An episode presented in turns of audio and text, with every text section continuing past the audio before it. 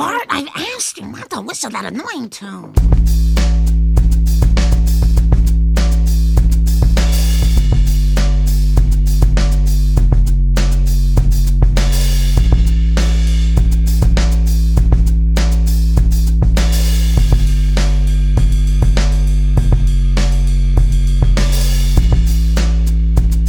Yo, everybody, and welcome back once again to Simpsons is Greater Than, a podcast where we take a look at the cultural impact and anything and everything that has to do with everybody's favorite nuclear family. And of course, by now, you know I'm talking about The Simpsons.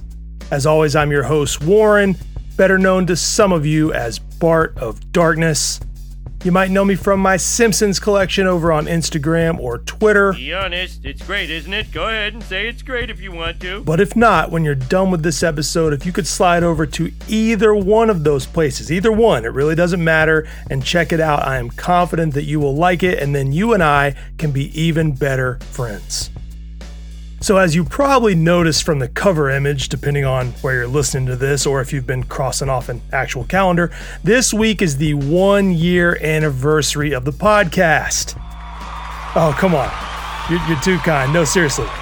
You don't, you don't have to clap. Look, you, you're in your car on your way to work, and that's probably not safe, and, and people are, other cars are looking at you funny. Just, but, but sincerely, from the bottom of my heart, thank you so much for listening. Whether you've been with me since episode one or if you are just now finding the show, it truly means a lot to me.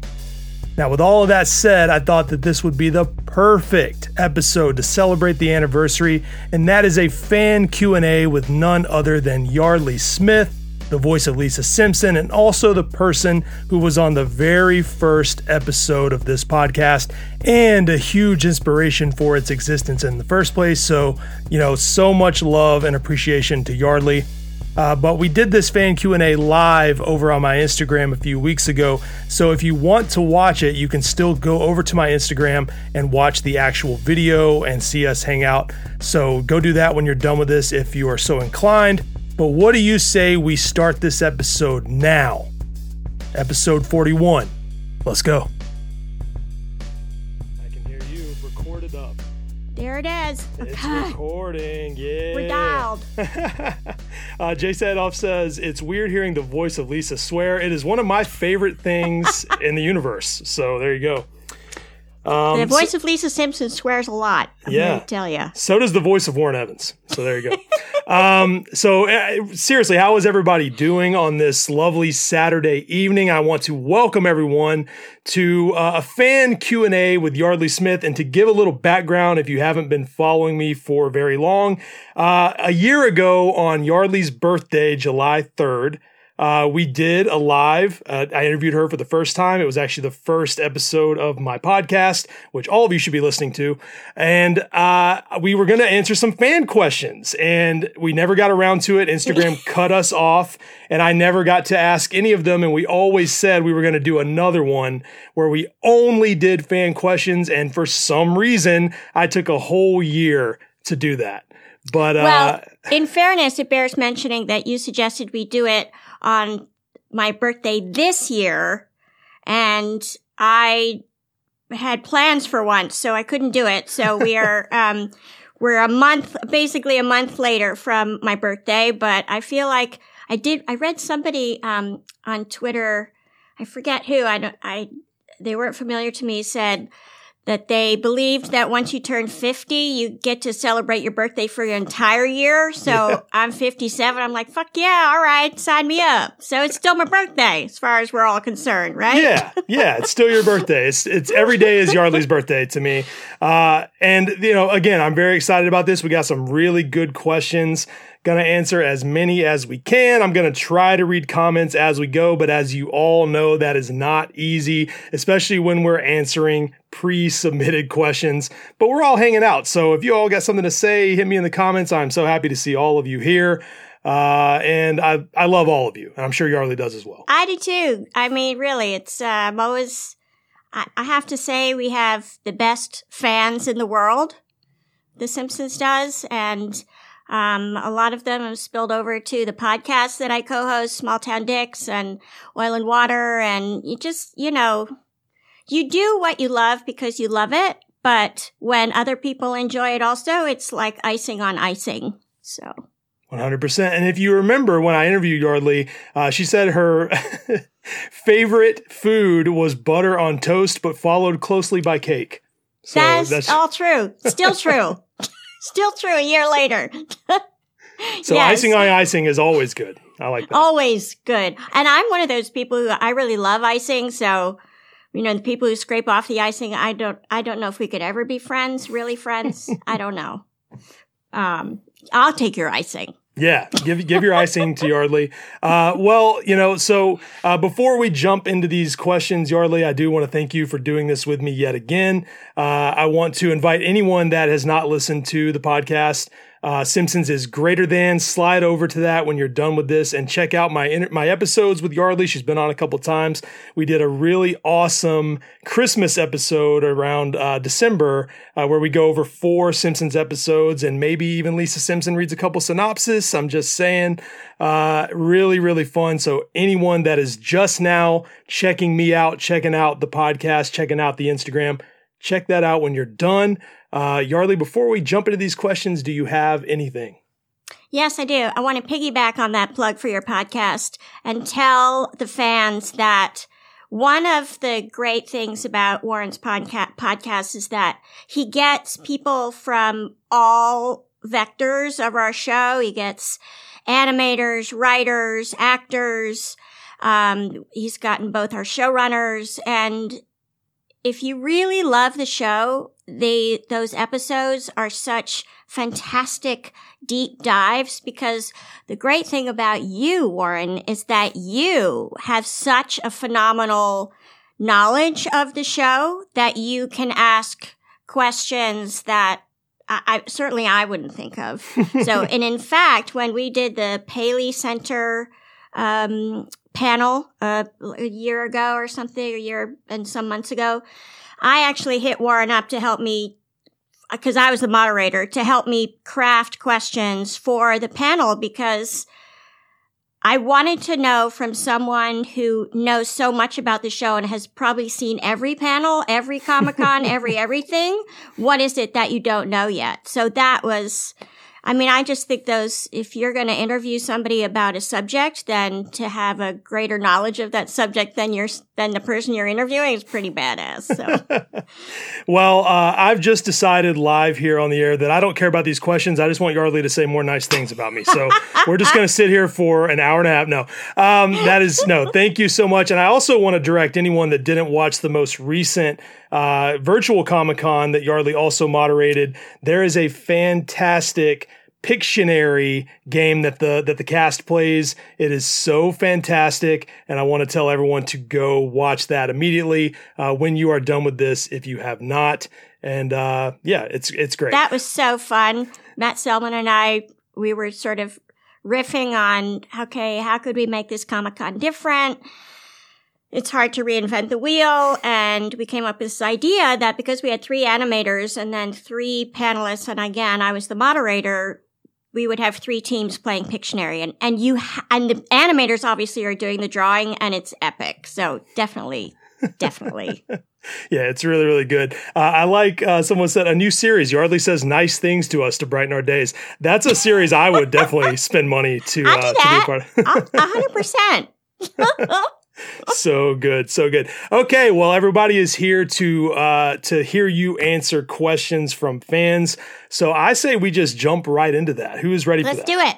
All right. By, uh, by the way, I love that um, Jay Libren98 says he told Al Jean that there should be a home version of um, the animators doing Pictionary. I don't really know how we'd pull that off, but it could be like a weekly game show Oh, 100%. I yeah, was yeah. screaming at my television. I, I, laughed very, very hard at that. I need everyone uh, to go watch that. Uh, yeah, a lot of people seem to have loved uh, the Pictionary. It's great. Okay, so we're gonna jump in. Okay, if I, if not, I'm just gonna I'm gonna ramble on forever. Uh, Yes. And I want to get to as many of these as we can. And we are gonna start with a question uh, from my friend Botter Milligan. And I try not to be biased when picking these, but I just thought this was a really great question. Uh, he says, "What's the last really good piece of advice you have received, whether professionally or personally?" Um, the the piece of advice I remember professionally that I really to, sort of part and parcel of the same thing. It, the original piece of advice was be on time. And the premise and the overarching premise of it was I don't care where you think you are on the food chain, whether or not you're super, the way tip top or you're the person getting coffee for the rest of the queue, for the crew, your job is the same. Be on time. The no, you, like respect everybody else's time as well. It is important that you not sort of create a, a feeling as though you're better than and you should wait on me. So I really, really, really try and, and by and large succeed being on time. Um, and then I used to do this thing, this uh, uh, for a personal piece of advice. And it wasn't really a advice; it was a request. So I used to say, I used to say this thing like when people would gush about me, or you know, and usually not to their face, if they, but if they sent an email or somebody had said, "Oh, I ran into so and so," and they said, "You're so," I'd, I'd always say like, "I'm, I'm not that great, really. I'm not that great." And I always thought it was really quite funny. And I really kind of meant like, really, no, seriously, I'm deeply flawed. But my, my business partner, Ben, who co-founded Paperclip with me and also did my shoe company with me, um, and my fiance, Detective Dan, both made earnest requests that I stop saying that. and so I have. I have. I was like, oh, really? I just thought it was funny and sort of silly and dumb. They're like, no, Yardley, no, mm-mm, no, Well, don't do it.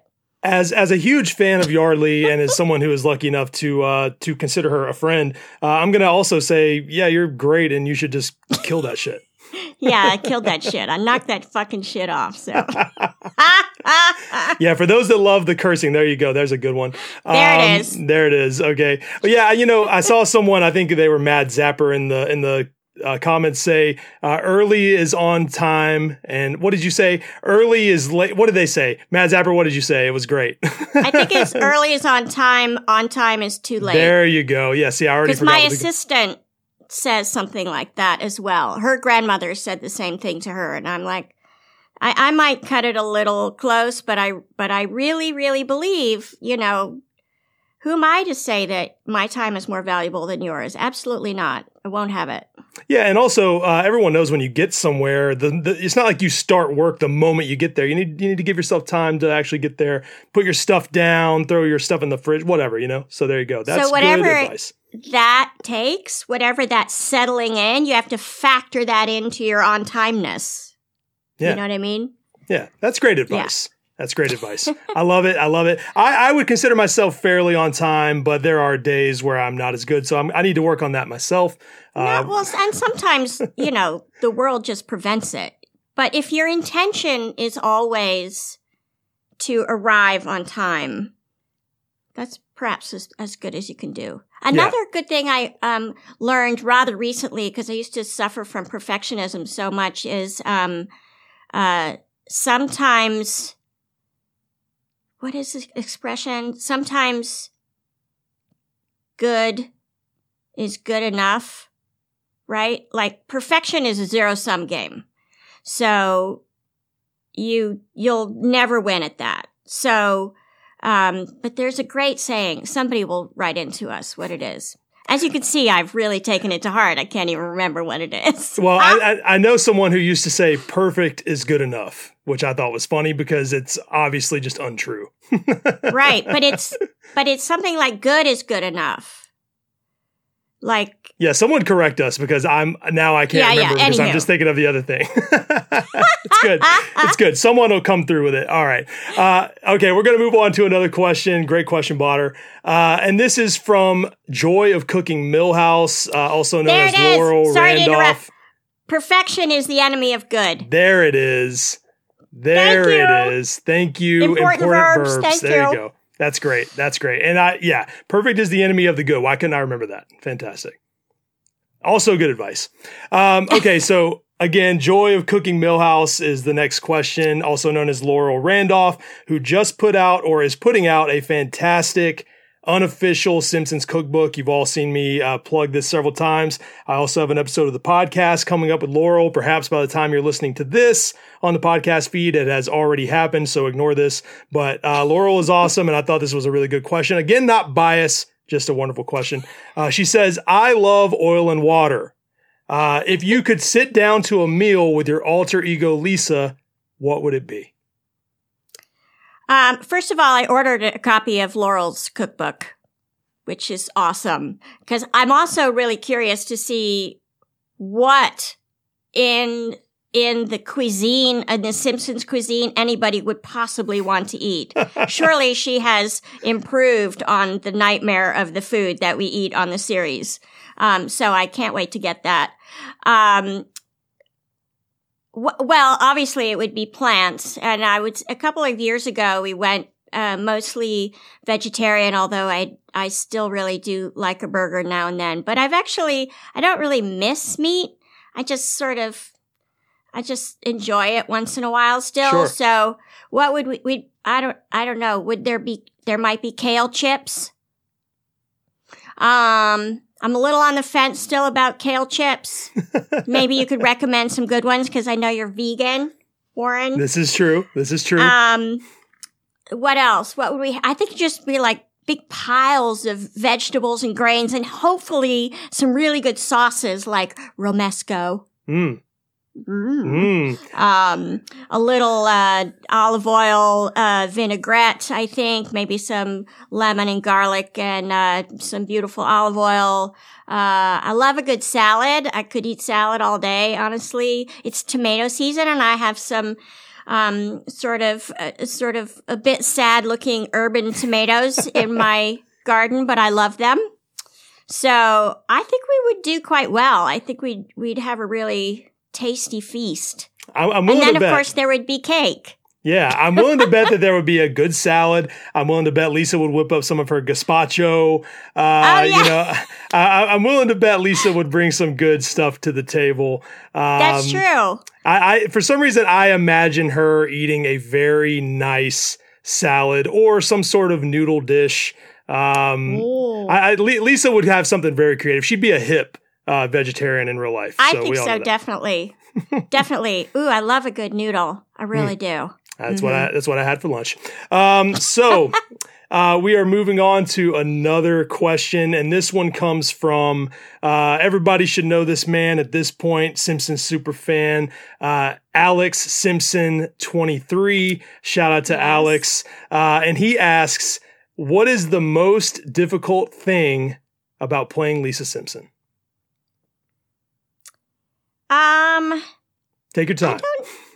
yeah, I think I'm not sure that there's anything like there's nothing emotionally hard about playing Lisa Simpson. I love everything that Lisa Simpson stands for. I love all of I love all of her flaws. I love her sense of humor.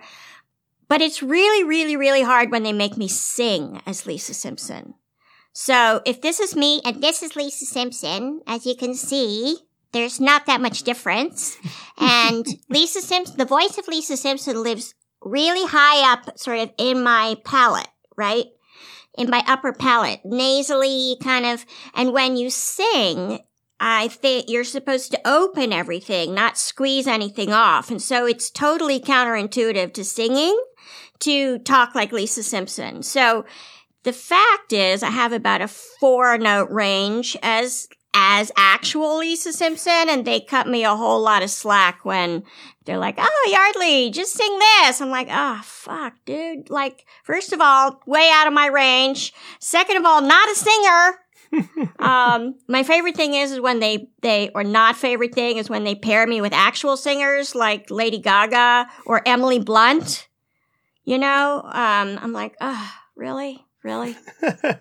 well, let me let me let, let me add a, a, a sub question to that. Would you say that uh, there is any part of uh, portraying Lisa that sort of uh, makes you tap into emotions of your youth. That is that is interesting to explore. Like just the you know being a child and having to like deal with you know growing up. Uh, and going to school and dealing with different things that come with being smart or interesting. Uh, would you say that part of that is difficult because it just takes it taps into something from uh, potentially anyone's childhood, but even yours more specifically?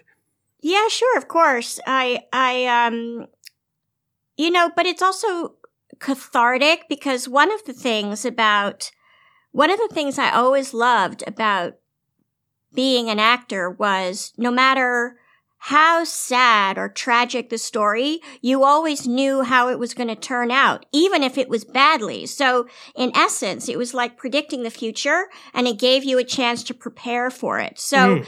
even when Lisa Simpson is heartbroken, I see it before it happens, before I voice it, and I can sort of fortify myself. And in some ways, it allows you to go even deeper because you know that there's it's it's not forever. You know, when they yell cut, there might be some residual um, because you can't just turn it on and off. But but but it's not the same as when you hear about a tragedy out of the blue in your real life and you're completely blindsided, and then that ripple effect lasts for who knows how long, like weeks, days, months, years, depending on what it was. So, um, so yes, I, I and I've had a, there have been a lot of pretty emotionally challenging moments for little Lisa Simpson. Absolutely. Which, as I often say, uh, is why she's the greatest character. And uh, I am prepared for everyone that might disagree with that. But I will say, uh, I have noticed a bit of a resurgence in respect for Lisa over the last five or six years uh, as far as just how, how much people, uh, you know, care about that character. So I'm always happy to see that. I'm so glad because I do think that she's. I, I'm happy that also there was a period of time when they mostly put Lisa on a soapbox and they sort of, if they had a, a message or she was trying to turn the whole town in one direction. She, of course, was the person who they would elect to try to make that happen. Um, but that'll never work if you don't also remember that she's a kid and she has a really funny, mischievous sense of humor. so you have to put those, those two elements of that character side by side. It's true. It's true. And I see where uh, Jaden LeBron said one of the biggest Simpsons meme templates used is the one of her during the town hall scene in the movie. That's true. that is true. A great meme. Lisa's got some good memes. I've seen some also some great remix memes of, of yeah. Lisa. Uh, really, really good. Uh, okay, so the next question I have here is from Kyle Towers. Shout out to Kyle. It's a great question. Uh, it says Lisa has some of the most poignant scenes in the series. Nice word, Kyle. Uh, have you ever genuinely teared up while delivering your lines? Absolutely. I actually teared up um, last week. So now during the pandemic, this ongoing pandemic, the never ending pandemic, um, we are not recording all together like we used to do, like we usually do, uh, where we record all together like an old radio play, which by the way is quite unusual for voiceover for animation anyway. Sure. Uh, for instance, Family Guy, I think probably all the Disney movies and shows, they all, you go in, you do your lines separately, and then you're done on The Simpsons, forever and ever, since the beginning of the show, we've done it all together, with a couple of exceptions like Harry and Hank. Hank doesn't live in Los Angeles anymore. He lives on the East Coast and Harry travels a lot. So, but by and large, me, Dan, Nancy, Julie, Tress, MacNeille, who's genius, um, Chris Edgerly, we're all in the same room. So, but when the pandemic, when we were all ordered to stay at home in March 2020, we started to, first of all, do our read throughs over Zoom. So you look on your, you know how you can see how many people are in the meeting on Zoom? 65 people. Uh, you can't see them all because they ask if you're not reading, if you're not one of the actors, you turn your camera off, but it's pretty funny. And then for a while, we were actually recording from home, which, you know, first of all, so grateful that we were able to continue working because that was a godsend. The rest of show business really shut down. Um, but it was it was especially challenging for the engineers because you couldn't there's so much background noise. You know, I was in a quiet room, but you can't account for the barking dogs and the garbage trucks and the kids screaming next door. Like, fuck, dude, it was just a lot. So then in the summer of 2020, we were able to go back into the studio one at a time and still be directed over Zoom by one of the writers. Mm. The engineers in a booth behind me. So, and then they would sanitize between us. Not everybody elected to go back into the studio, but I did. And so that's a long answer, sort of a lead up to it's, it's, I was recording a whole show, a new show, uh, last Thursday. And, uh, there was a really poignant, it was a Lisa episode. I actually can't even remember what it was about already. um, but it was a really poignant, um, oh, I do remember actually. Oh, it's a wonderful episode. Can't I'm wait. not, I can't tell you what it's about. It's so wait. good though.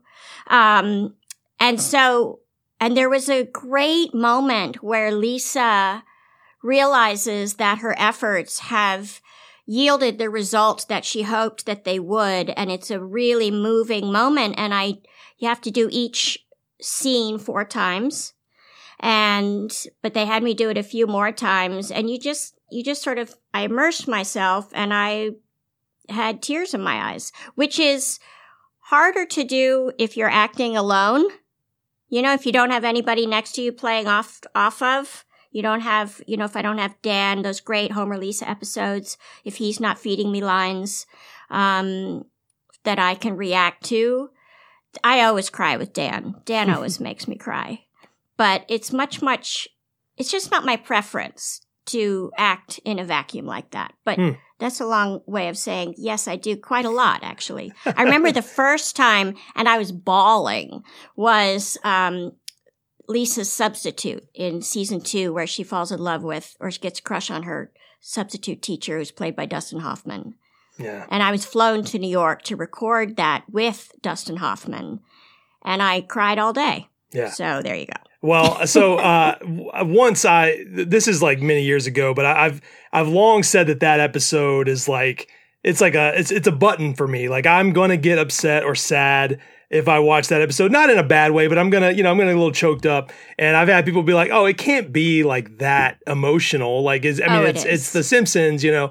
And uh, you show anyone that episode, and if they don't at least feel it, uh, they're lying. And uh, I'm gonna say that you should stop being friends with that person. Yeah. I completely agree and I and I actually learned this on one of our panels that I moderated in the last couple years where Jim Brooks, James L. Brooks had said he wanted to do an episode where Lisa is sad. And oh no, I think no, maybe that's um no, no, no. I think I'm wrong about that. There was the first episode where she meets Bleeding Gums Murphy on Yeah. the beat on the bridge. And Jim said, I want Lisa, I want to do an episode where Lisa is sad. And, and Matt Groening was a little like, "Y- re- really? It's a half hour comedy. You can't do an episode where a character is just sad.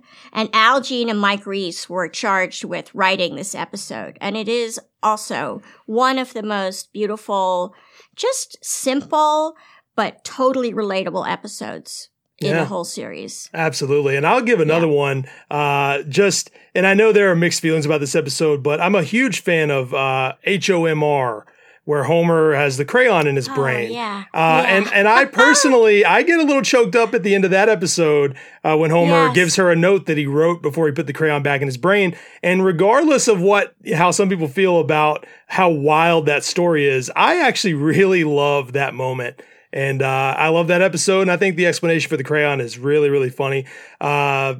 But yeah, I could talk about that forever. Let's move on. it's great. I I love agree. it. I I, I, just want to say it's just a testament to the writers coming up with another way for Homer and Lisa to find common ground. You Absolutely. know, that's unusual and unexpected. So, yeah, so good. okay, next Yeah, question, there's- there's we'll never get. ton- we'll get. We'll I know, I answer know. like four questions. I know, I know. Okay. Uh, so the next question comes from someone I'm actually seeing a lot in the comments. Uh, Mac and Squeeze. Shout out to you. I don't know your actual name. Uh, but you, great- but handle. A great handle. Coming back to uh, talking about some of the songs, she asks favorite song that Lisa has had a singing part in, both or either solo or ensemble. Um, I, I do remember, I remember loving singing the Josh Groban song. We, I think Josh Groban, he didn't record with us, but he was on that episode as well. And we were, we were Grobanites, me and Emily Blunt. and that song, we had to, again, like the original is actually not in my key, in my range as Lisa Simpson. So they I'm, invariably they lowered it a little. They seem to think like because Lisa Simpson sounds like this, I can sing really high, and I'm like, that's just not true. It's just not true. Um, but it's a great song to belt out. Um, there was a funny, a recent episode where we did, uh, uh, well, we did the um, episode based on Morrissey, right? The recently, and I didn't get to sing with Benedict Cumberbatch, but I did get to work with Bret McKenzie, who wrote all the music and lyrics for that episode, which was really super cool. He was on Zoom in New Zealand and I was in LA and, and that was pretty extraordinary. There was another episode where, uh, it was at the end of not this season, but last season. Uh, um, Pete Holmes was the guest Yeah. and one of originally in the read through, she sings that song from Cabaret. Maybe, maybe this time. Originally, that song, I had to sing it a cappella at the table read. We were still having table read where it, there's about 80 people in that room because people, you know, lined the, the walls to, to sort of be an audience sing it a cappella at the tip top of the show before anybody's had a line right out of the gate. And I'm like, I'm going to kill somebody. Whose idea was this? Um, I listened to that song. I must have listened to the guy, you know, the original version of it and then the Kristin Chenoweth version 80 times. No exaggeration because I'm not, I don't, I'm not a musical person. I have good pitch, but anywho. So then they, in the actual episode when we recorded it, they'd moved it from that opening spot to another place in the story. But, wow. uh, uh, yeah. Well, little does everyone know, Yardley actually jumped on the table and really gave a crazy performance. Uh, I mean, I did get a standing ovation actually from everyone at the table, which was pretty nice I don't doubt because that. I, I went for it. You Yeah. know, like bring your A game, people. I don't care that it's a read through. This is your, your job. This is your job. you got to do And it. your job is the same. Got to do Yeah. it.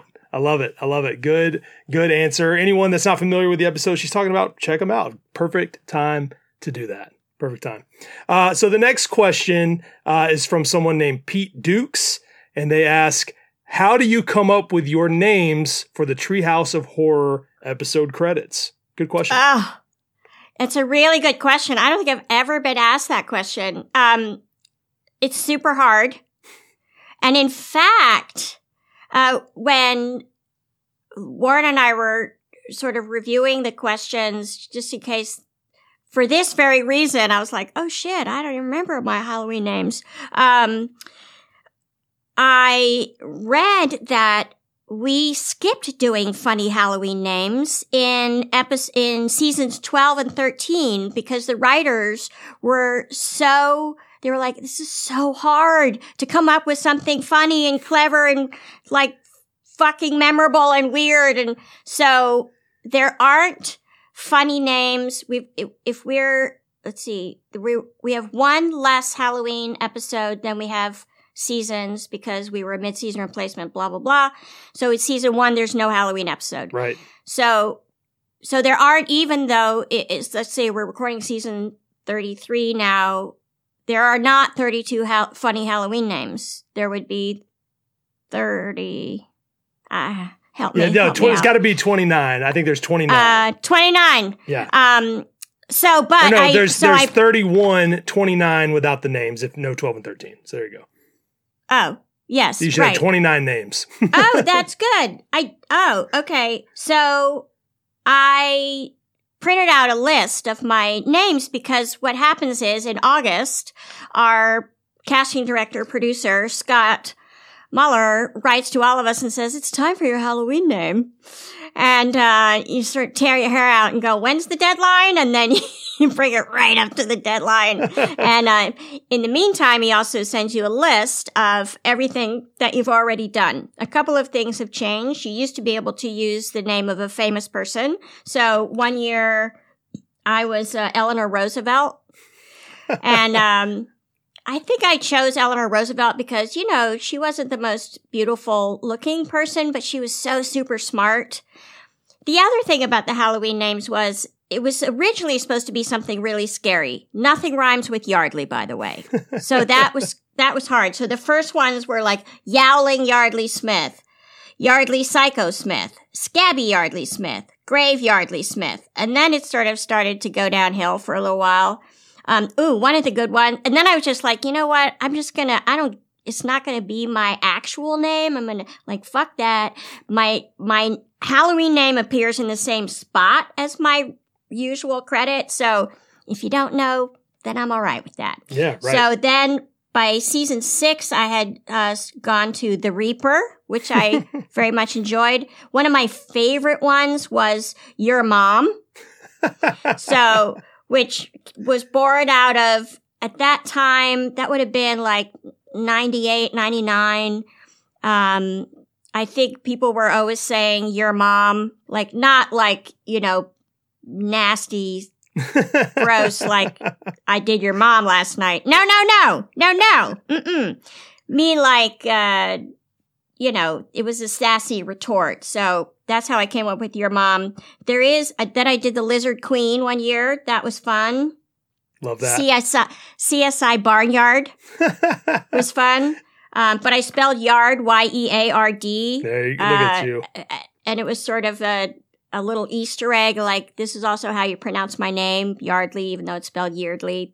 Just blame my dad. Right. Um, so, but I have, and then after that, there was, I did one called the, I was the dentist. And I know people are probably like, that's so, so lame. But let me tell you the sweet story behind the dentist. Please. So I had a friend who had a little girl at, she was probably six at the time. Her name was Lotus.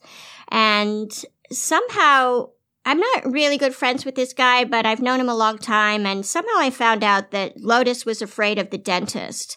And she had just been, and one of her treats when she got home was she got to watch an episode of The Simpsons. and Lisa Simpson is her favorite character. And it was right around the time that I was supposed to come up with a name for my Halloween name. And so I did the dentist in honor of Little Lotus. I love that. I love Um, that. And then I just was like, ugh, now I'm just gonna, now I have a running list in my little notes app on my phone. And I, and I, and I delete them when I've used it up. So you know that you've Laurel used it? and Yardley. Yeah, if I lose my phone, I'm screwed. We're all fucked. What do I do? I, I saw I saw where uh, Spiker Monster in the comments said he his favorite is crab noodle.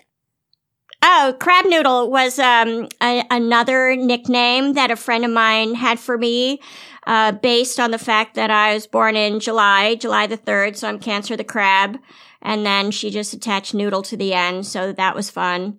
Um, Crab noodle. yeah, it, there's some. Oh, and that. Oh, one of my favorites was when the year that Prince, uh, he lost the rights to his calling himself Prince, the musician, right? So Mhm. because the music company took his whole catalog or something, and so remember he became the symbol. Yeah, the artist So formerly I known went- as Prince. Yes. And so I, and I asked the animators, I drew a symbol and I said, now you can put that in like Simpsons font, right? and, uh, so I was a symbol and under that it said the artist formerly known as Yardley Smith. So that one good. was pretty clever. No, that that's good. that's really good. I could honestly do a whole episode of the podcast just about uh, Treehouse of Horror names. That's really good. Yes. that's really Yeah, good. yeah. And, but it's super. So I, I also in recent years, just to sort of round this out, started to go through a rhyming dictionary to see what rhymes with Yardley. and then I just came up with dumb things like Laurel and Laurel and Yardley instead of your Laurel and Hardy, and you know, silly things like that. Because yeah, it's I don't it's it's not it's not giving you uh, any any really easy common words to rhyme with. Although I do At really all. like Graveyardly. That's very good. Very I know good. that was a good one, and then I feel like that was probably the pinnacle. That was probably the height. it's good. It's good. Uh, okay, so next question. Let's let's keep it moving. I got too many damn questions. I'm never sorry. gonna. I'm no, sorry no, for no. It's so no, much. no. You talk all you want. It's me. I took. I have too many damn questions. It's on me. Uh, so the next one is from Ben M B E N M, and he says. Yardley, I loved how you gave us glimpses of recording episodes of The Simpsons at home during quarantine. I was just curious as to how the entire process went. Did you all record at separate times or was it over Zoom like web chat? Did it make things more difficult or interesting in the end? And I know you touched on this a little bit, but did you ever record, uh, like, were you ever recording at home but also sort of talking through Zoom? Was there any sort of crossover like that? No, no. Um, so it really did become an exercise in talking to myself, which I always joke I do a lot of as Lisa Simpson, but it's different when you're the lines are written like you're talking to yourself and when you are actually just doing your own lines, but supposed to be talking to somebody else. I will say, um, and one more little piece of that is that you know, when I do, when you do a character, obviously, or when you're in a conversation, I'll talk and then Warren, you'll talk. And then while you're talking, hopefully I'm not talking. and, uh, so when I go in now and just do all my lines and there's no other interruptions, my voice gets quite tired Mm, it's it's not um it's it's hard technically it's technically difficult because there are no lulls. I'm as a you know as lisa simpson even in a a lisa heavy show i'm probably not in every single scene because they'll also have a b story. So during those scenes again i could you know rest my voice a little bit and um i would just be you know quiet. And so I can't overstate the importance of that ebb and flow, of that rhythm. Even the short breaks, they really, really make a difference for me anyway.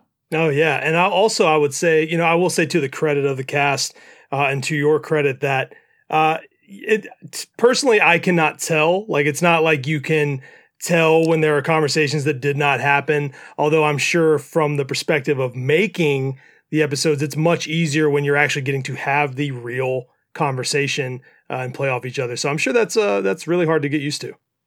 I miss it. I, I just, I think you'll miss, you'll always miss little nuances, great little, we do do some ad libbing, but, uh, we're still constrained to 22 minutes per episode. So a lot of it probably doesn't make it in, but that exercise in ad libbing and playing off each other adds, um, this sort of unnameable texture that you will not be able to get if you're just doing it by yourself. Yeah. Yeah, I mean that's I, I think that makes total sense. I can't imagine like uh, th- this is the same reason why uh, even even recording a podcast like if I ever had a podcast that didn't have guests, uh, there's no way I could ever do a podcast by myself, like just talking uh, to an audience. Uh, and I know some people do it, and I honestly I, I couldn't. I I, I don't know how do any- it either. I don't know how anyone could do it. Just, I think, and after about five minutes, I think it'd be so self conscious. Like, all right then, right. all right, okay. Yeah. recording recording a podcast is weird enough as it is. That would just make it even even weirder. Uh, okay, so uh, we have a question from uh, user Blessed Are the Geek. Uh, and this was a really good question. It was a little long, so I, I, I took just the main question from it, where he says, "In what ways do you relate to Lisa? Ha- have you become more like her in any way over the years? And has the character become more like you in any way over the years? Do you think?"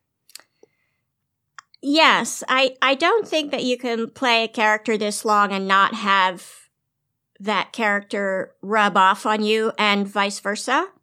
Um, I always say, and it's really, really true, that I really look up to Lisa Simpson. And I really, really regard her as a living, breathing, three dimensional, red blooded little girl like you and I are living, breathing, three dimensional. Um, you know, she's so real to me.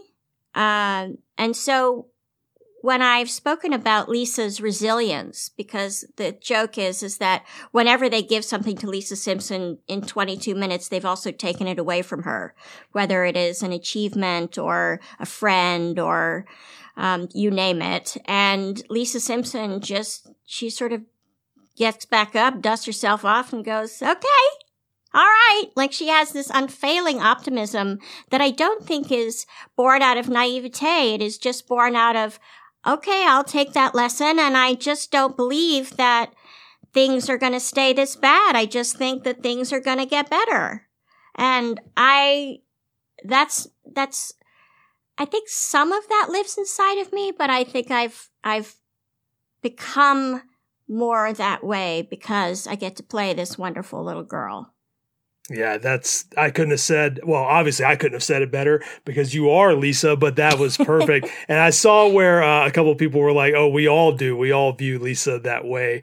Uh, that I mean, you know, I love that. yeah, there, there's something special. I mean, anyone that follows me or listens to my podcast or anything knows how I feel about The Simpsons, but uh, there is some special quality that I always talk about uh, where, you know, it's not not only did the show get great writers or have great people uh, creating it or have, but I mean, great, the perfect cast, the perfect mix of all of these things that made this show. And I think that is a testament to why Lisa feels so real and the same reason that Homer and Marge feel real. And you know what I mean? Like there's something very tangible about a relationship that we've all formed with this family that for 30 years uh, that is yeah. hard to explain. You can't relate that to any other show. You could have a favorite movie that you throw in and it comforts you, but The Simpsons is, is has never left. Um, right. It's it's been as present as my own family. So there's something very uh, unreal and just incredible about that. Um, and it's always great to uh, to really dissect that. So that's that's great insight. I agree. Thank you. no, it's great. It's great. Good question, Blessed are the geek. Good stuff. Uh, so the next question is from uh, this is Dooch Douch. I'm not sure if I'm saying that correctly. I think I've had this same conversation in the past with this name. Uh, but thank you for your question. He says, Back in 2000, my dad and I managed to get tickets to the Simpsons Mania Tour in London. I wondered if Yardley had any memories of the trip to England that she could share. What was it like performing an episode? I believe it was the Cartridge Family live on a West End stage, and will we ever see anything like it again? Of course, I remember that. I remember. Um, I actually still have the the backpack they gave us as a souvenir. A little bit of swag. They gave us a backpack and embroidered on it. It said Simpsons Mania Tour 2000. Um, it's a great backpack. I believe uh, it. A little navy blue backpack. Uh, I it was incredible. Are you kidding me? Like, it doesn't get better than that. It was like, I, I imagine it was like being one of the Beatles. You, you, first of all, the theater sold out in, you know, a minute. And then the cheering was so loud. And yes, I think you are right that we read the Cartridge Family. We, we did, um, we, we read Simpsons scripts live with the whole cast in a couple of locations. We did it in New York. We did it in London. We did it in Scotland at the Edinburgh Festival. Um, and I, we toggled between two different shows, but if that's your memory that it was Cartridge Family, that is one of the ones we did. So I'm sure you're right. Wow. Uh, it was extraordinary. It was, although I do remember, um, being it was the first time that I felt self-conscious that I only did one voice because Al Jean would introduce everybody. He started with Dan and listed Dan's main characters of which there are a dozen. Then he went to uh, Julie, who does four, right? Uh, Marge, Patty, Selma, Marge's all of their mom. Yeah. Um, then Nancy, who also does a handful, Ralph, Nelson, Kearney, uh, Bart, and then me. Just, just Lisa Simpson. And I was like, and I was remember thinking like, ooh, ooh, hi. I felt like sort of the, the, uh, the ugly stepchild. Um, but, you know, but all in all, it was a really incredible experience. And sadly, no, it will never happen again. Yeah, God. Probably not. Probably not in the, in the current state I of things. I can tell you it will never happen again. oh, well, There are a couple of uh, holdouts that, yeah, just people, yeah, no. That was it. That was a moment in time. There you go. Well, you know, and, and it's funny because, uh, you know, yeah, you do Lisa's voice and not a bunch of characters, but uh, you know, that's just what everyone else gets for not having a voice as unique as yours, Yardley. So there you go. Thank you. Yeah, so oh, fuck I want to hug you. I mean, listen, no one sounds like Yardley, uh, which is why I mean, I would be shocked if anyone could do an impression of Lisa that actually sounded like Lisa. Because I mean, you guys are looking at Lisa right now. I mean, that's Lisa. So there you go. No, It's no true, one sounds I- like that. I've heard that even when there was a time when before we had so Chris Edgerly who does a bunch of voices every episode who's great and really really talented.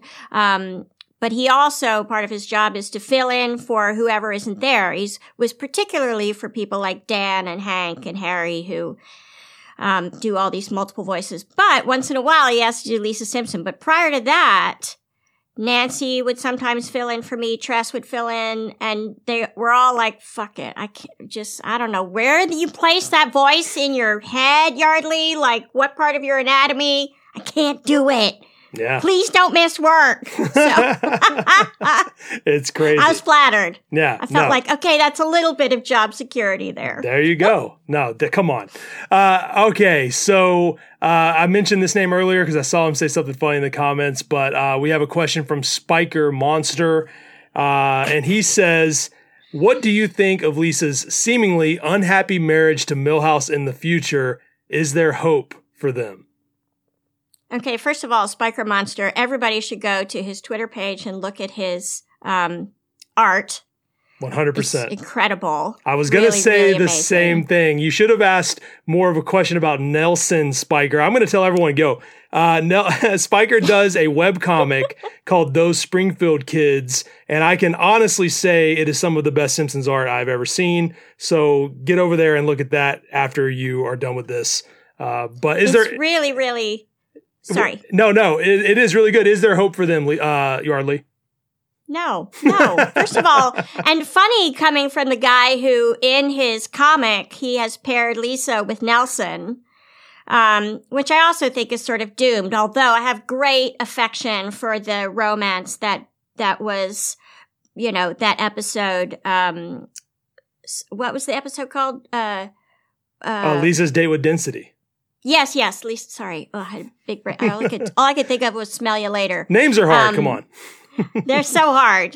Uh, I love that episode because it was such um, a they they found this place to meet in the middle. They tried to sort of make it a little bit more. They realized that that wasn't really where they could be their best selves and they parted friends, like genuinely wishing each other well genuinely feeling like, you know what, this, the whole thing, the whole journey from soup to nuts was so worth it. I really like you. I think you're a, a good, um, person and I, I want the best for you. And I, I loved that for, it was, first of all, so incredibly mature, but also so, um, full hearted. So I love that. Uh, listen to me, people. Listen to me. Lisa Simpson is never going to end up with Milhouse. Never, not ever, never, never, never. Yeah. So Come on. No, unless I'm dead, Nobody likes Never. Milhouse, okay? I'm sorry, everybody. it's not that we don't like him. It's just she just wouldn't do that. I mean, Milhouse, you know, he's fine, but that's not ever going to happen. no, You guys need to let that go. no. I mean, even in the future, Lisa admits she's still talking to Nelson on the side. I'm just throwing that out there, everybody. She says that in the episode. Um, okay. yeah, no. Yeah, I agree. Is there hope for them? No. No, there is not. No. There's not. No, no, Spiker Monster. No. No. No, thank you for your question, you knew that. Come on, you knew that. thank you, Spike. Everyone go look at his comic. Okay, next question uh, is from Gail Ortega 4. I hope I'm saying that correctly. Uh, how many boyfriends, similar question, but not the same. How many boyfriends has Lisa had throughout the series, and which one, in your opinion, was your favorite? And also, which one impacted her the most, and if it caused character development? It sounds like we sort of just answered that question. I did. I did. I just conflated those answers. Um, yeah. I mean, for me, I don't know how many boyfriends. I feel, you know, Lisa Simpson, I don't, she doesn't really get boyfriends. She gets crushes. Um, they're pretty innocent. I will say sometimes her picker is sort of broken. uh, like recently in this past season where she got a crush on the kid who took away saxophone first chair from her and was a real dick about it. Yeah. So I don't like that. I don't like that. Uh, as again, I guess as I was saying, you know, I really, really, I think my favorite boyfriend that she had was Nelson for all the reasons that I said before. I Yeah. just think it was a really lovely and also true to each character exploration of two opposites coming together. Totally. I see a little love for Colin from the movie in the comments. That's not bad. oh yeah, Not bad. that was a great one. I Yeah. love that um, scene where she swoons and literally passes out. That's so cute. It is Super cute. It is cute. Yeah, you know, I, and, and I think a lot of times uh, what we what we see is that Lisa doesn't need a boyfriend. Uh, you know, she sees a lot of. Uh, I think she searches for meaningful friendships and relationships, not necessarily just boyfriends, uh, which is another quality of Lisa I like. I like that, you know, I mean, obviously she has crushes on boys and she reads non-threatening boys magazine and all this stuff, but she's not, she's not out here just like fawning over, you know, o- over various guys every episode, which is, uh, is a good quality. Uh, even though she admits to Homer and Bart on the road that she has a crush and, you know, whatever. But once in a while you hear a little boy talk, but Lisa, she's got, she got better stuff to do. She's got bigger she got things bigger fish to fry. Yeah, one hundred percent. More to do, more important shit to do than than worry about some some dumbass boy. I, I agree with that totally. Uh, okay, next question is from JMH eight twenty, and he says, "How did Lisa gain such high emotional intelligence?" Good question. Ah. Um, well, I do know because they've told me that the writers work out a lot of their own childhood angst through Lisa Simpson. Um, and I, and they're, they're like seriously the smartest people in the room, which doesn't always necessarily make you give you emotional intelligence. You, you could be completely also disconnected from your feelings, but but they aren't. And so I just feel lucky that what they write has also resonated with me so that when, excuse me, they write something that, and Lisa Simpson's going through a hard time, I can always connect to it.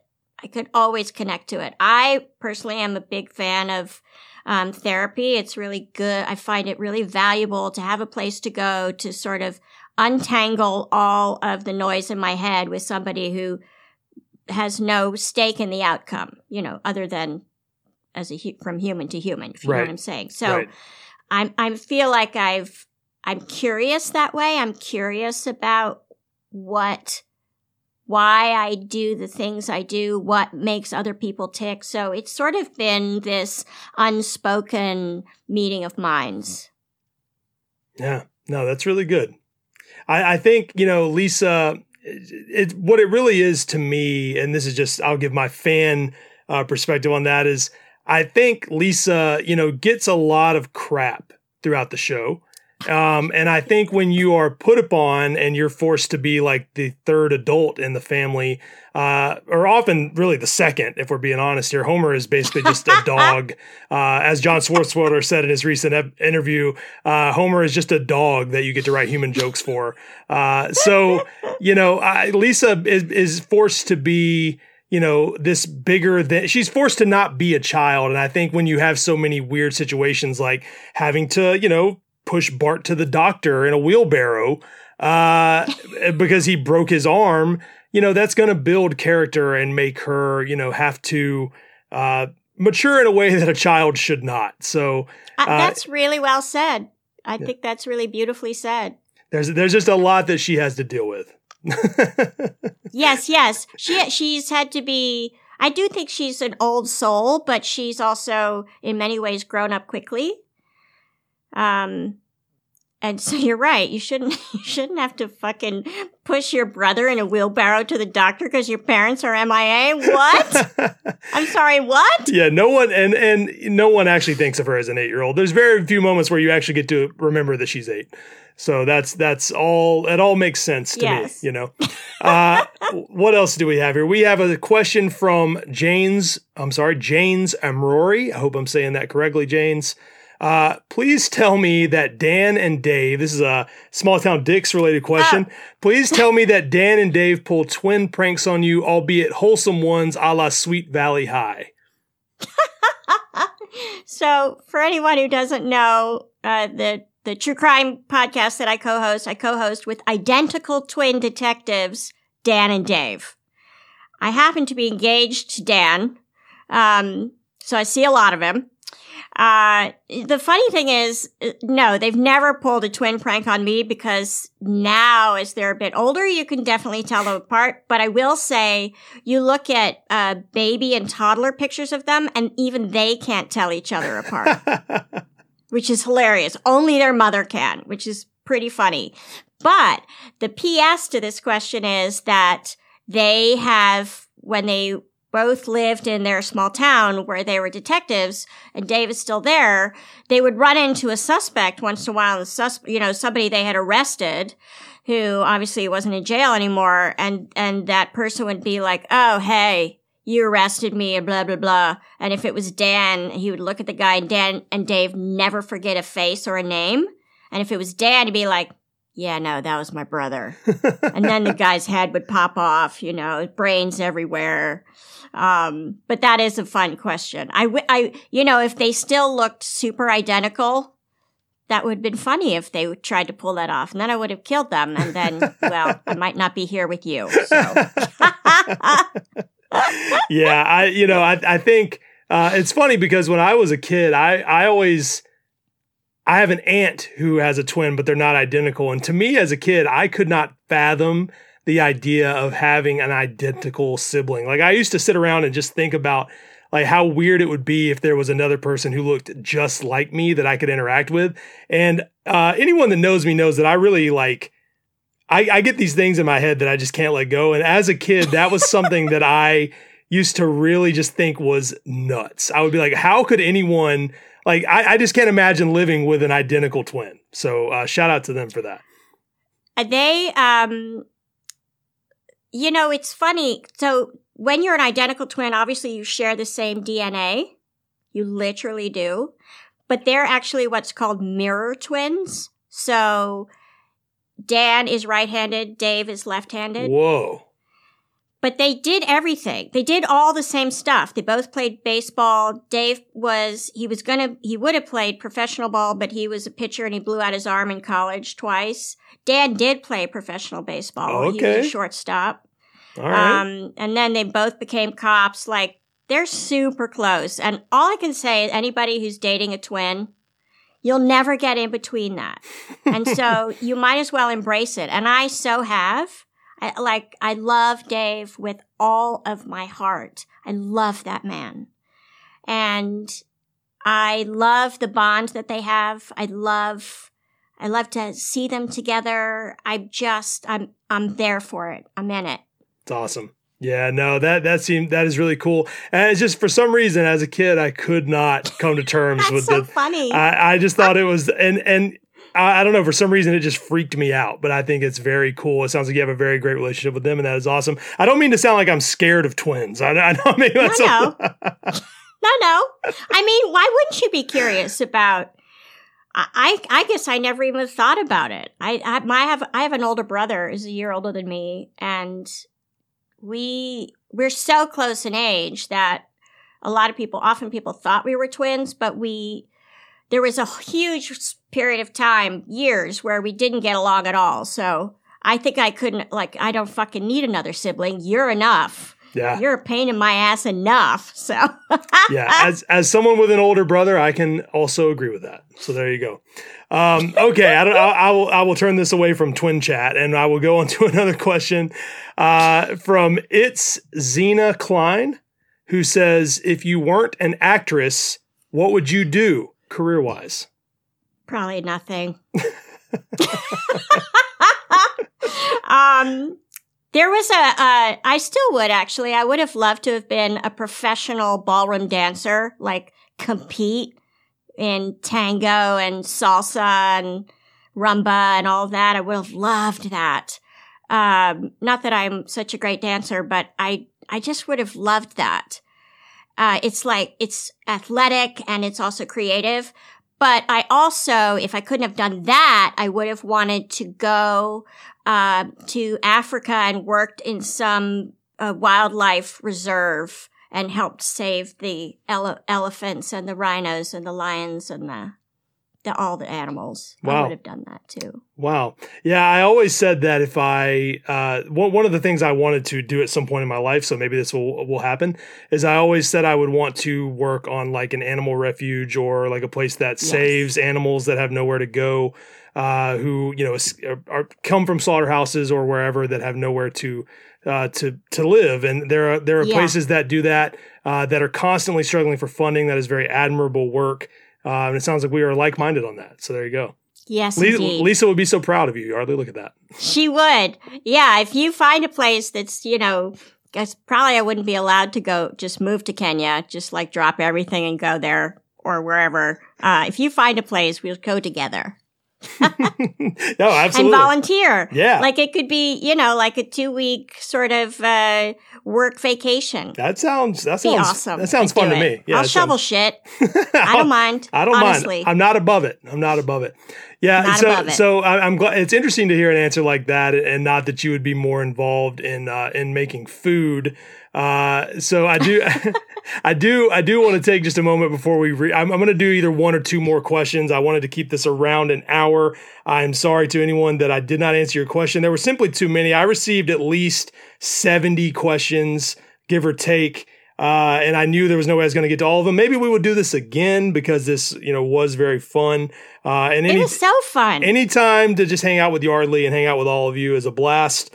And I'm not just saying that; it really is true. I appreciate everyone that's hung out with us and in the chat, uh, sending hearts. And uh, I, have seen a lot of questions in the chat. And I'm sorry that I haven't been able to answer those, but you gotta next time you gotta submit it early. I said submit them early, so uh, if you know, just keep your eye on the Instagram. Maybe we'll do it again. You can submit one, and I would love to ask your question. And any of the ones that didn't get asked, I'm not gonna just throw them away. I'll try to keep them if we do this again. yeah, we but- should keep them definitely. Yeah, but I say that to say I, I do want to take a moment before we ask another question.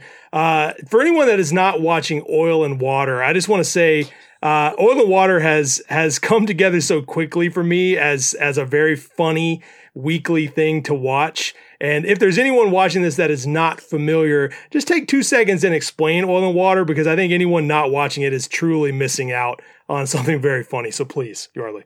Thank you so much. So I'm a I'm a pretty good cook, and uh, during the pandemic, I wanted to do something that felt funny and sort of loose, but also involved something I could do at home because we're all at home, and uh, involve cooking. So I came up with this game, which was actually born out of I used to do a thing, as you know, I'm sure, called Simpsons Sunday, where I would feature little behind the scenes stories or things about the Simpsons.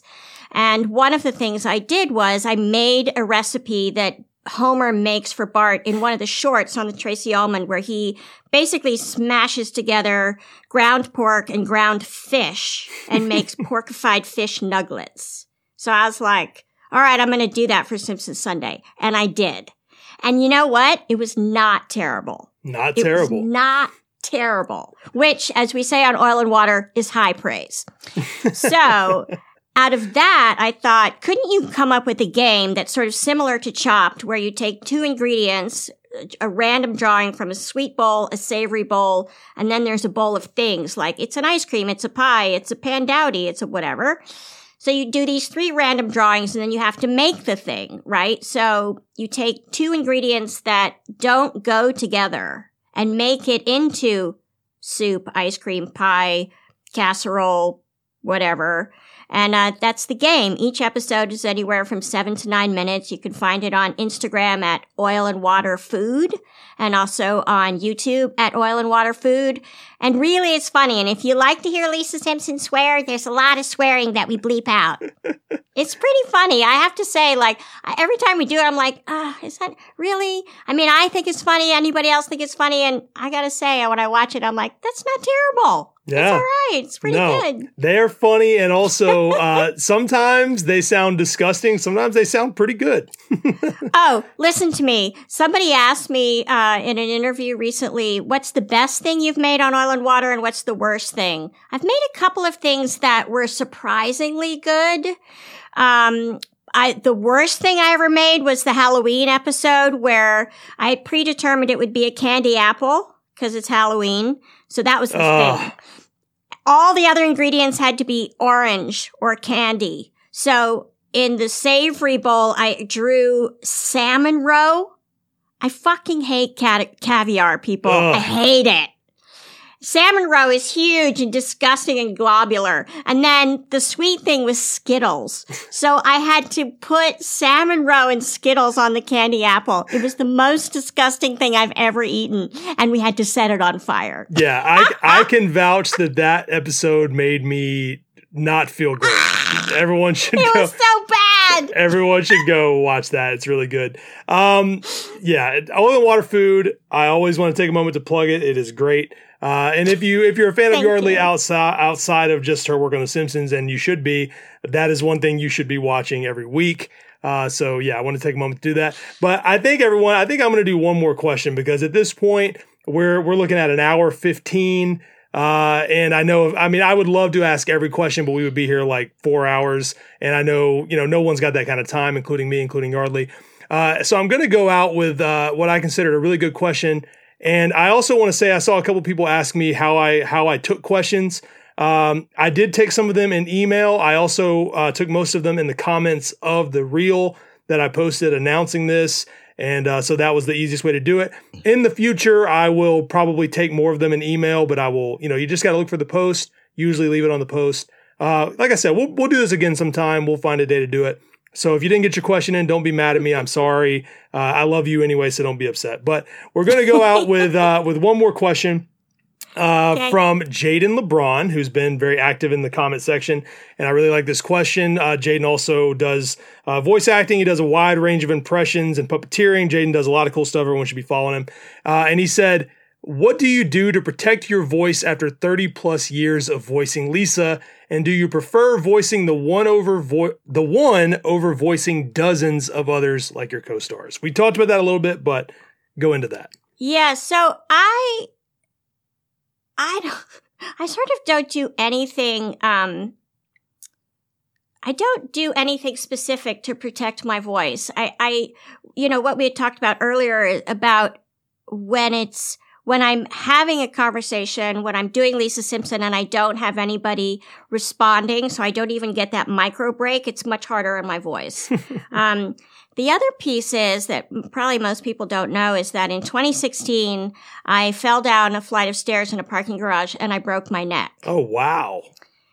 I really broke my neck. I separated C5 and C6 and my, like a cigar cutter, my spinal cord was threaded through those two vertebrae Wow. and came within a millimeter of snapping. Jesus. So I literally almost died and I was in fucking unbelievable pain for a year as I rehabbed and got back to, um, pretty much normal, except that the right side, because of the impact, I fell, so I fell down a f- cement stairs and I hit a cement wall, right? I fell on a landing and the right side of my diaphragm is paralyzed.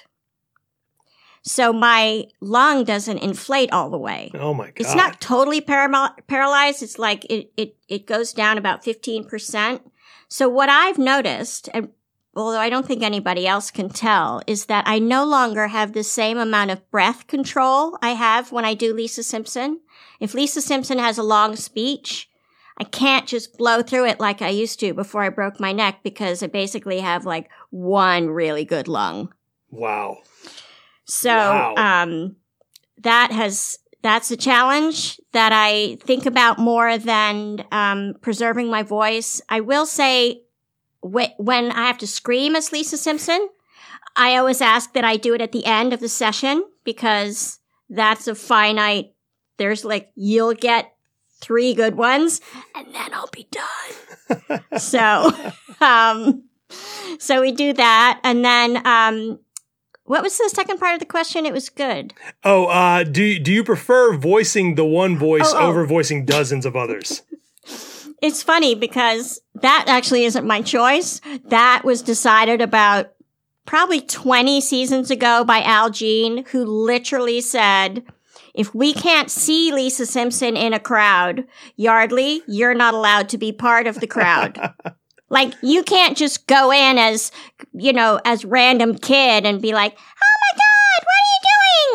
or any version. He's like, nope, nope, nope. You sound always exactly like yourself. so, um, you know, now actually eh, over the last probably five years or four seasons, maybe they've allowed me to do a, a couple of other characters, but they, they also gave me one who was like a friend of Shauna, you know, Shauna.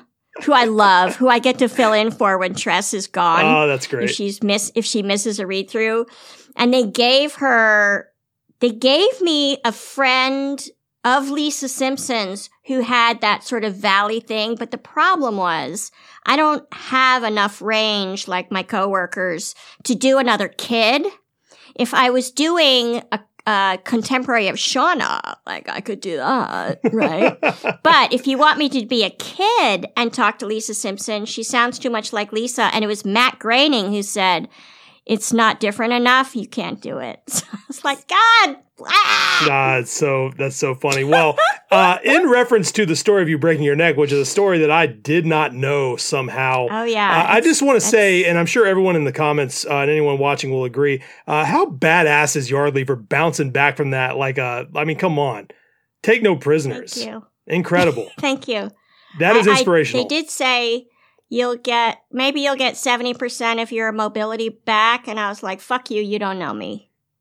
And I will talk about it sometime. It's quite it is a good story just because it really was I, I could have decided that you're right, I won't get my mobility back. But it was sheer determination. And then there were the fucking painkillers, which were, I was on fentanyl. Ugh. Like it was unbelievable. The whole story is pretty harrowing. yeah, no, I'm, I'm, yeah, we're gonna have to do, we're gonna have to, I'm gonna have to get that whole story. Um, Yeah. Yeah, I mean, as someone, you know, just just uh, to add a, a slight uh, relatability to that, uh, I've had back problems in my life as well, and I've had you know doctors tell me um, that I would need surgery in order to like you know I used to have numbness in my limbs from from back injuries and stuff, and uh, you know a lot of people tell you like oh it'll never get better or unless you do this it won't get better, and sometimes you have to just believe that it will get better and and just work hard. Uh, and I you know was able to get completely past it uh, on, a much smaller scale than what Yeardley went through. So um, I'm going to look at Yeardley as much is even more of a badass than I already did now, having heard that story because that is fucking bananas. I just want to say It's, it was bananas. Incredible. It was really. I I had such um. I had a real fear of going downstairs in parking garages for a, a long time, about two years, because all I could see was, I, you know, the smell of a parking garage of that sort of, oh yeah. you know, environment is quite, it's sort of ubiquitous, and I would just sort of go like, hmm. Anyway, No, makes I just want to say thank you, Warren, for this wonderful hangout with you, and thank you to the fans who wrote in. We're I am so grateful that you sent questions. It means really means the world to me, and I love that you're here. I loved all the hearts. Um, you're just the best, the best, best, best. What a wonderful way to spend a Saturday. Oh, come on. Yeardley, you're the best. Uh, my followers are the best. Your fans are the best. Uh, and again, you know, thank you to everyone that sent questions. I, I don't even know if I'm getting the number right. It was nothing shy of 70 questions. And it sounds like there's a lot of people that didn't even see the post or get to submit a question. Uh, so, you know, thank everyone for watching and hanging out. Or if you're listening to this on the podcast feed, thank you for listening. Uh, and this was an absolute blast as always. I do want to direct anyone uh, slide back to last July and watch our first episode when I only sort of knew uh, how to conduct an interview. and also go back to November where there's a video of me just opening a big package of stuff and Yeardley hangs out with me, which is one of my favorite things. Uh, and that video is very fun, so you should go watch that as well if you want more Warren and Yeardley content. You can also go, like I said, and listen to the Christmas episode she did with me, which is over two hours long. Um, it's long. There's a lot of, I mean, uh, save it for this December uh, or listen to it now, whatever you want to do. But it is the most Christmassy of Christmas episodes. And if you know me, you know I love that. But without any more from me, I want to ask you, Yeardley, if you have anything you want to say before we get out of here. And uh, yeah, please. No, just uh, thank you again. Um, if you like true crime, you should subscribe to uh, Small Town Dicks, which is on all the platforms. It really is a really, I, am we're really proud of it. It's great reverence for the victims. All of the cases are told by the detectives who investigated them. Some fascinating conversations. Um, that I co-host with wonderful detectives Dan and Dave. And we have, we just finished season eight in March. We do about two seasons a year. So, but we have over a hundred and, somebody said the other day 118 episodes. So that's some binge worthy shit, people. It is. And also join me on Instagram and the tube of you for oil and water. There you it's go. It's fun. It's really fun. There, Dumb entertainment for troubling times, people. That, there you go. That's exactly what I was going to say. And also, if this is your first time, like I said, go to my bio and check out my podcast, Simpsons is Greater Than. There's also a Twitter, there's also an Instagram, and you got 39 uh, episodes plus some bonus episodes to listen to. So get caught up on those. Some really good ones coming out this week, including one uh, with Laurel Randolph. But like I said, if you're listening to this, you so probably great. already heard that, so whatever. But as for me, as for Yeardley, you guys are all fantastic, and I'll see you later. Thank you. If you enjoyed this podcast, check out the official Instagram at Simpsons is greater than, or follow me on Twitter at Simpsons is great. If you're curious about me or my Simpsons collection, just search for Bart of Darkness on Instagram and Twitter. Thanks again for checking this out. I'll see you next week.